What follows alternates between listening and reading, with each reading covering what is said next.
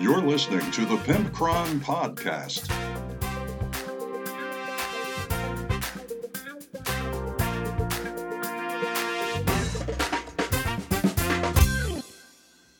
What's up, everybody? It's Warhammer Pimpcron show of podcasting and episode 158. Did I botch that? I feel like I kind of botched that. Hey, everybody, it's the Pimpcron Warhammer podcast, episode 158, and we are discussing all sorts of stuff tonight. Isn't that weird? We just we just discuss stuff. It's weird. Our buddy Levi calls in, and he's got lots of stuff to say. I respond to that. One of the things he brings up is if I'm going to talk about the Kill Team Octarius box set for Kill Teams, and that spurred me to do so in this podcast. So that is the want that or want that not for the podcast.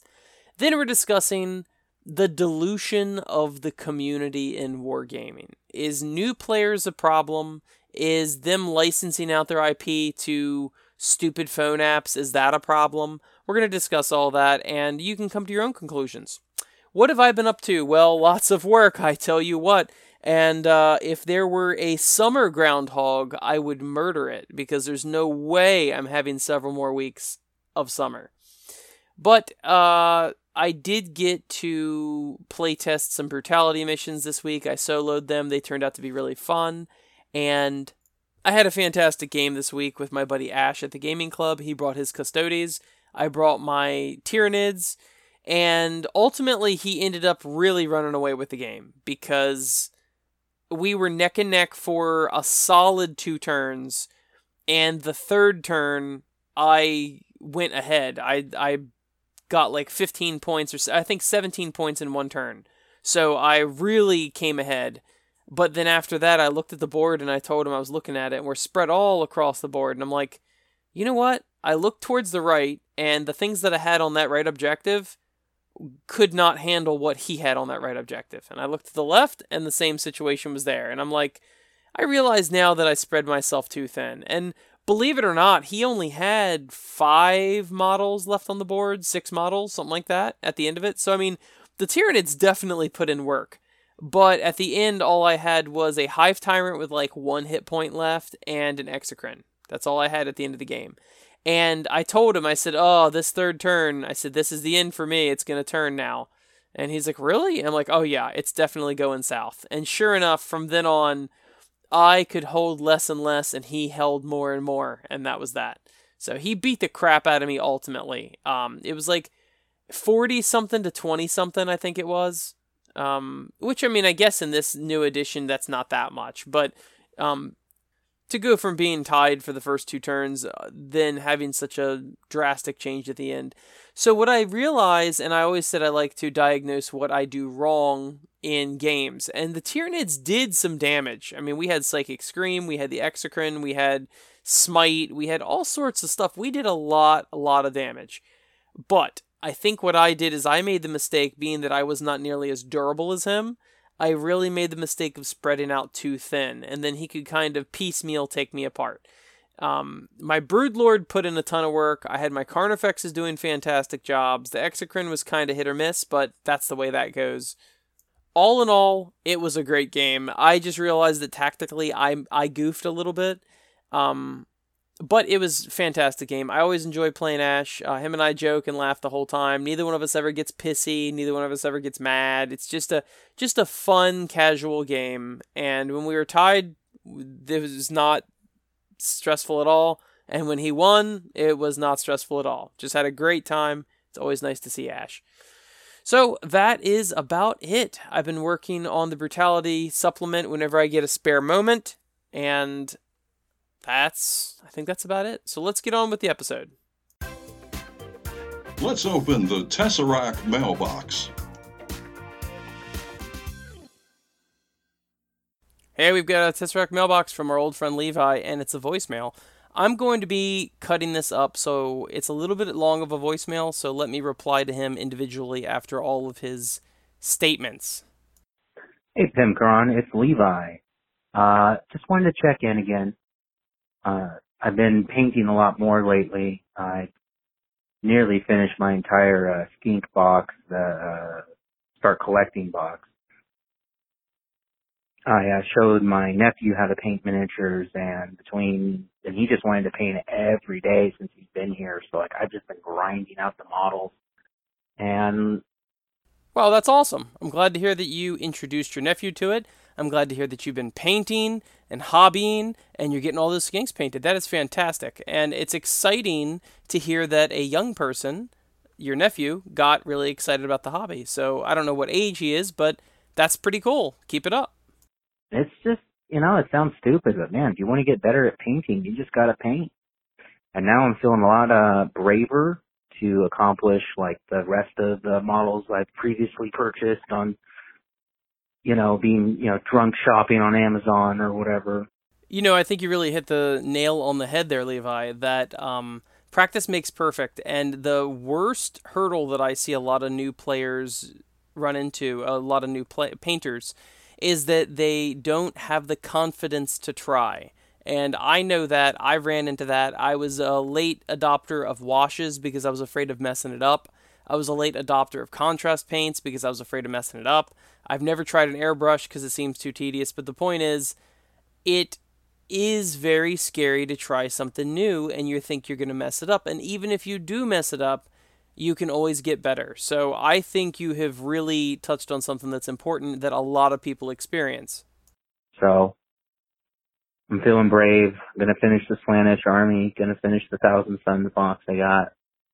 Speaking of boxes, I also just pre-purchased my uh, new Kill Team box, and I wonder if you'll be talking about that soon. Uh, I'm I'm psyched. Like like I know uh GW's been real hostile to the fan base with the whole copyright thing and you know people are pissed but you know like I'm just getting into this hobby like I, I'm not ready to boycott them yet. Uh I, I still have a few more years of abuse that I'm going to take before I'm ready to pack up and move to a different uh miniature brand. I feel like at least you're being honest with yourself that you're willing to take a couple more years of abuse. Uh, but you know, uh, the Kill Teams box, I have not seen it yet pop up on the new releases. Maybe I missed it. Sometimes they come and go very quickly off the website, but those Orc Commandos do look pretty sweet. And uh, unfortunately, I don't actually play Kill Team, so I don't really have much to say about that. That's not one of the things that is really on my radar. I know the new edition came out for Kill Team and all of that. I do know there's some uproar in the community for whatever changes they've made, but um, I saw a couple demos of Kill Team and it just really wasn't my thing, so I've never really never really played it. So you can't expect any gameplay coverage at least of that. Um, maybe if I can find the actual box set and um, also they release they tease box sets so much earlier than they're actually on sale. So a lot of times I'm like, didn't that already come out like three months ago? And finally it's out now because they teased it way ahead of time. So I don't really know where we're at in that schedule for the new Kill Team box, but I'll keep my eyes looking out for them. Till then, though, I'm so psyched for those Commando orcs and those Death Korps of Krieg. So I got to figure out a way to paint them. Um, I'm thinking a grayish green for the Death Korps, which I know like orcs are going to be green, but I'll figure it out anyway, that's all I wanted to say. And uh yeah, any thoughts on the uh, new kill team? Are you excited for the rules? What do you think? Um, the whole concealment uh move order thing uh, seems a little clunky, but I'm excited. I want to see how it plays, and I'm gonna you know start playing that with my nephew too. I'll talk to you later, and uh, bye. Have a good show. Well, first off, thank you for leaving me a voicemail, Levi. I greatly appreciate it. It's always nice to hear from you. And after hearing your request for me to take a look at the new Kill Team box set, I looked it up online and I found it. So this is going to spur my want that or want that not for this episode. So just so you know, you are the reason for it, and thank you for calling in. Want that or want that not? Spurred on by the voicemail from our buddy Levi, I am reviewing the Warhammer 40k Kill Team Octarius box set. It comes in at a toasty 199 $199 and it comes with all the tokens and the core rule books and all of that that you need. It also comes with 23 brand new miniatures, and it forms two complete kill teams. And it also comes with scenery and dice and all sorts of stuff. Now, $200 is quite a price for a box set, but it does seem like it's got a lot to offer. So it's got um, it's orcs versus the Death Korps Krieg. And the Death Korps Krieg, it looks like you get about 10 models plus some sort of objective or a bomb of some sort. The models are really cool looking. For all of you Death Korps Krieg people, um, you know, you're always forced to do Forge World or whatever. This is the first, to my knowledge, plastic made Death Korps Krieg models, and they're pretty fantastic looking. I've always had a soft spot for Krieg, and I know a lot of you have as well and uh, they they're just fantastic looking. They've got like a a weird motif with the gas masks and everything, but I really like it, and I could definitely see someone buying a bunch of these to make a full army out of if, if you didn't want to pay Forge World prices. All these models are really good looking. Um, you know, I'm not positive that I see any two that are the exact same. They all look like they are 10 unique poses which is pretty fantastic. Of course, one guy's swinging a shovel. Why wouldn't he be? And uh, that's cool. They these all look really neat. So let's go on to the orcs now. Once you get to the orcs, there's a lot of pictures to scroll through here. There we go. The orcs, these kill team commando orcs, freaking sweet looking. I think they look even cooler than the Death Korps Krieg. Now, it looks like you get uh, 10 models as well, plus one bomb squig. And, um, you know, one of them is not an orc, one of them is a grot, but it's like dark purple. I don't know why that is. But these guys are some pretty cool commando models. They really, really are.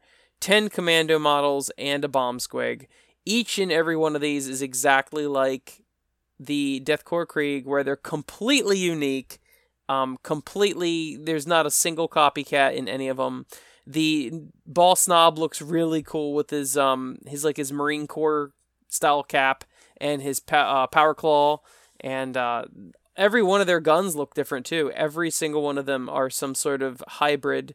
The Flamer dude looks very Mad Maxy. He looks awesome. He's got a skull for a face, and uh, I I have truly nothing bad to say about these models all 20 of these models that we've seen are 25 models.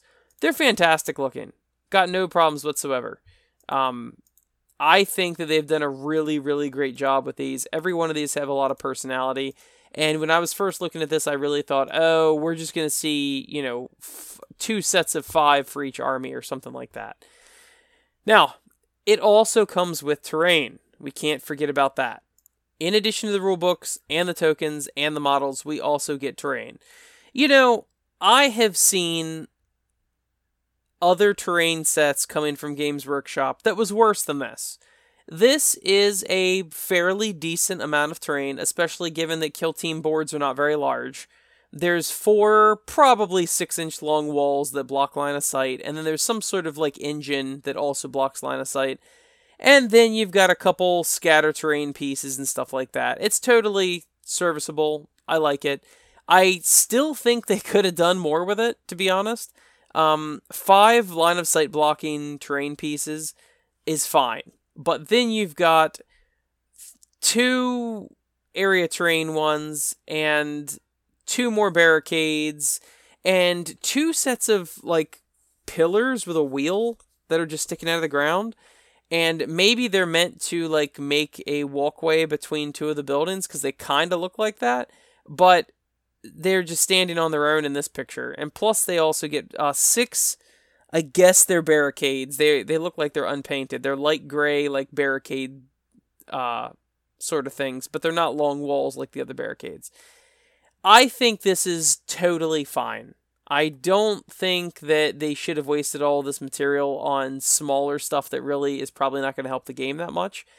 I feel like they could have melted all of this down and given you a fifth and sixth, I mean, a sixth and seventh line of sight blocking piece. I think that would have been cooler. I feel this is a little bit of fluff in the terrain, but the models of the people are really cool looking. So, would I want this or want that not? Well, first off, I don't play kill teams, so I technically don't want that. I also don't play Krieg, so I don't want that. And these model orc models are totally cool. I really like them, but I never played any commandos. I never did that in the past, so that's also not really necessarily up my alley.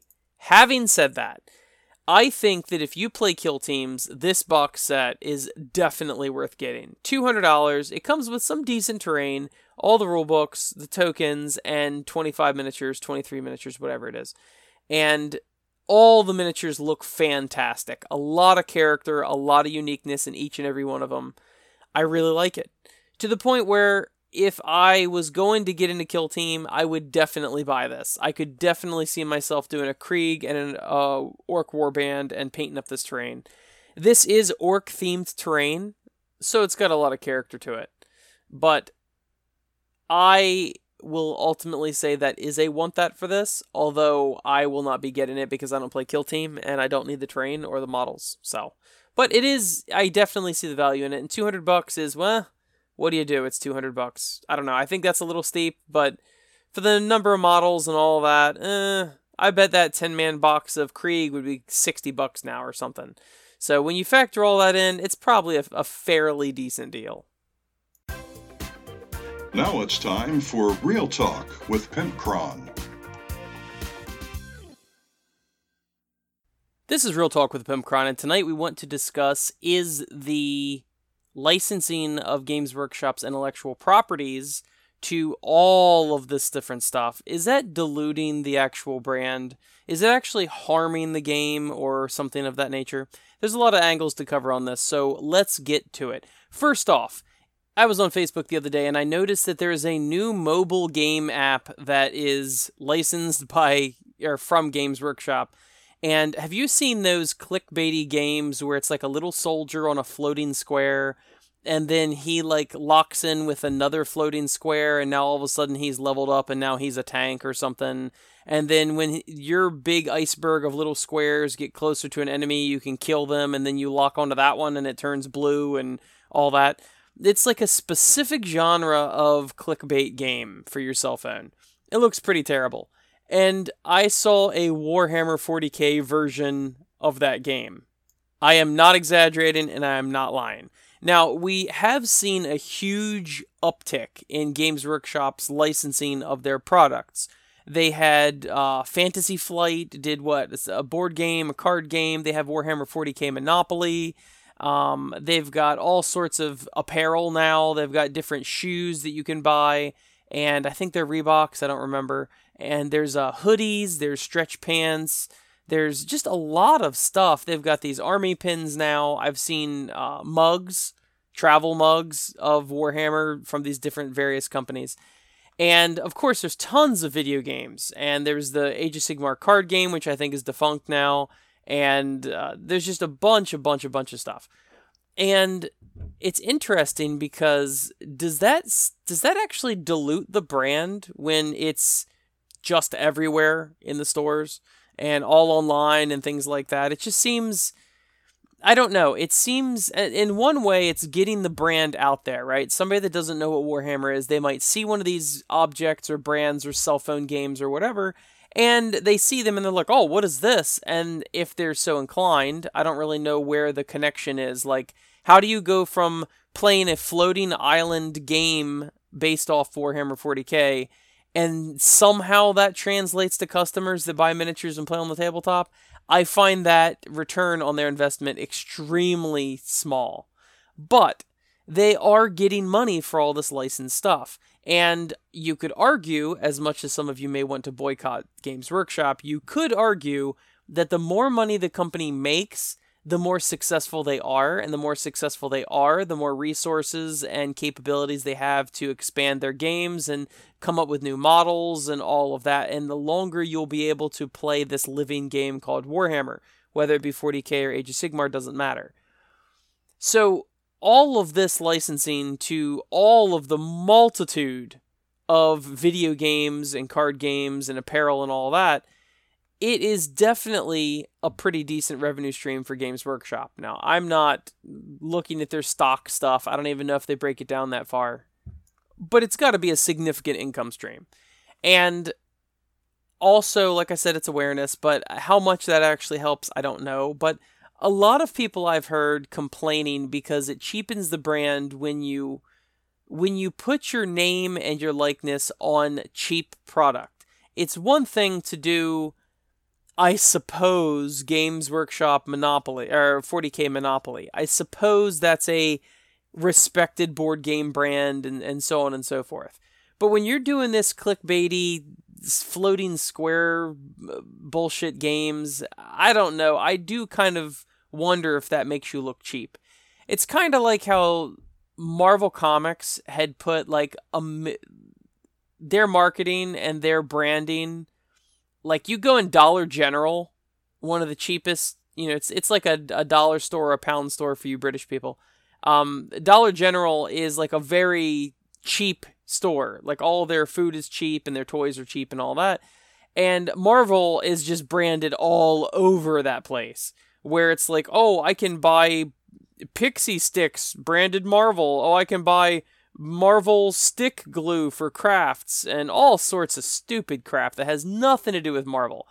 And I understand it's money for Marvel and I understand it's money for Games Workshop, but it does seem like it's cheap when you can walk in a super cheap store and their branding's all over. It's different if you were to go and do something high quality. Um, even a lot of their video games are pretty good, although I do have one called Regicide, I think it is, on the PC, and I believe that one. Okay, there's two of them that I absolutely hated. One of them was a Plants vs Zombies with Orcs versus Space Marines, and it was just garbage. I hated it. The other one, which I think is the Regicide one, is basically chess but with Space Marines and Orcs, and it's just it's just plain dumb. It's there's no reason to have that at all. I don't know why they'd ever greenlight a game like that because it's just garbage. It's not even a good game. It's not clever. It's just stupid. So, um, but then you've got other games like Gladius or Dawn of War or those other ones that are more respected and people know about them, Inquisitor and Death Watch and all that. Um, so ultimately, I don't think as long as they don't go too too far with it. Although this this crappy app that I saw on Facebook ad, um, that might be the beginnings of them just whoring out their license to anybody. But more money is arguably better for all of us. Now, I hear other complaints, not from many of my immediate friends, but online I hear complaints about whether or not we should be trying to entice new players because new players that you may not normally play with bring in all sorts of new ideas and new opinions and some of them can be quite demanding as far as they want things changed or whatever. So I can definitely see both sides of this because on one hand, let's talk about the pros of having new players in. New players do bring fresh ideas, new players do change the community. Um, Uh, in this column, we'll say change the community for the better because the more inclusive it is, the more, you know, less of a boys' club and all of that. I understand that. And of course, new players also mean more money for the game, and we've already discussed how that is arguably good for all of us. But I also see the negative side because it is true. Let's say that you had a bunch of a-holes. You've got a perfectly nice g- gaming group of Warhammer. And you get let's say you have 10 people in your normal gaming group and then 5 assholes join. They're just totally rude, superpower gamey, blah blah blah. Now 33% of your group is jerks. Now, I'm not. A, I'm certainly not saying all new players are jerks. That's not certainly not true. But this is just for an example here. That really could impact the group as a whole because now all of a sudden 33% of the people are jerks. You know, or and they love to play competitive where you guys were all casual or something like that. So I definitely see that any community that you have is basically like a pot of soup. And every new person, like you can have chicken noodle soup, and that's what your normal community is. But you start involving these new people, and all of a sudden, you know, the new people are like, let's say, sweet tea that you're pouring in the soup, okay? Something you don't normally put in soup. And the first couple people is like a dollop, the second couple people is like half a bottle, and the third group of people is like the rest of the bottle. at some point it's going to change. I don't know how much tea it takes to change a pot of chicken noodle soup, but eventually your chicken noodle soup is going to taste different. Whether or not you like this new flavor of weird sweet tea chicken noodle soup or not is up to you, but it is going to change the community. I just don't see how you're going to stop that. I don't see how you're going to stop new people coming in. The best thing you can do is invite new people to come in, but don't take any crap off them. If they're super power gamey or they're super political or they're super this or that and they're going to slant your entire society of your local gaming group or whatever, then you're going to have to put a stop to it. You're going to have to uh, tell them, hey, this isn't what we do here, that sort of thing. And I have had that conversation a couple times with people that are joining our group going, hey, uh, yeah, we, we don't really, we don't usually play like that. Like w- with your, you know, three full man squad aggressor units. Yeah, we don't, we don't usually play that hard. And they either adapt or they don't. So I do totally understand having new people in is a good thing. I also understand how it potentially could be a bad thing. But ultimately, you can't change it. So you just have to, I hate to say this word, but you kind of have to gatekeep. And I know gatekeeping is like, oh, it's a bad connotation. Oh, Pimpcron's a bigot. Whatever. You say what you want. But you do have to guard your community and you do have to guard your hobby against things that are not good. Having said that, I'm not talking about actually guarding your community against types of people. I'm not I'm not saying that you hold that color chart up to their skin and go, "Oh, that that, that person's different," or you know, the worrying about what their sexuality, their gender, or nationality, or religion, or politics, or what any of that. I'm not talking about keeping a type of person out. That's not what I'm talking about.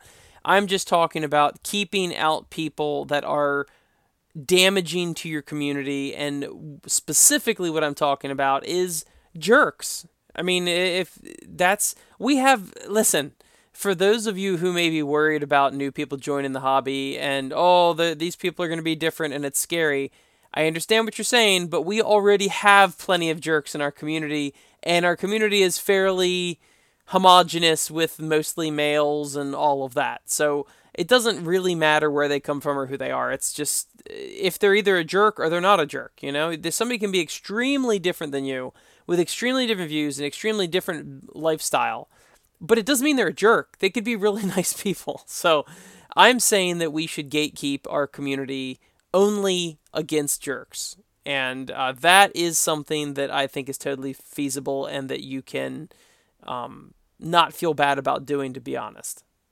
And sometimes when you see the comic book, specifically comic books, becoming mainstream, they're under so much scrutiny and so much ridicule and so many hands in the pot and that sort of thing.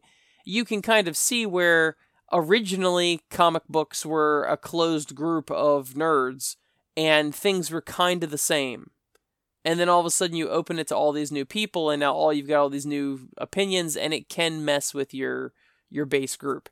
Um, once again i'm not saying that's bad necessarily and i don't know how you stop it. You can't just kick people out of the hobby. So you're going to have to adapt yourself in the way you do things. Um, i personally i'm thrilled to have new people in the hobby. I have no problem with that whatsoever. I don't want new people that are jerks. That's my problem um, power gamers, I mean, there is a place for power gamers, but there is not or should not be a place for jerks. Um, also, we ban politics in our group as well. We have a handful of people that are extremely left or right, and they just know not to discuss politics with each other. And we don't discuss politics as a group. Occasionally, one of them will speak up and start going, oh, you know, we're, and I'm just like, okay, that's yeah, let's not let's not discuss that. Or I'll make some sort of joke, you know, to kind of deflect what they're saying or because I I'm not there. I do not come to Warhammer to discuss politics. And I would hate it if I had a bunch of a bunch of new political people join. I would hate it if I had a bunch of new power gamers join or jerks join or anything like that. But I personally don't think there's a lot of validity to watering down the brand from a bunch of licensing. I don't really see that. I also don't really see that it is doing anything for the hobby except for a money stream for Games Workshop because I truly don't think any of those sales of that app are going to translate to tabletop gamers. So I think there's that as well. Um, but I also, even if it did bring new players in, I don't see how they're going to ruin everything and everything's going to be terrible, etc., etc. I don't think that either.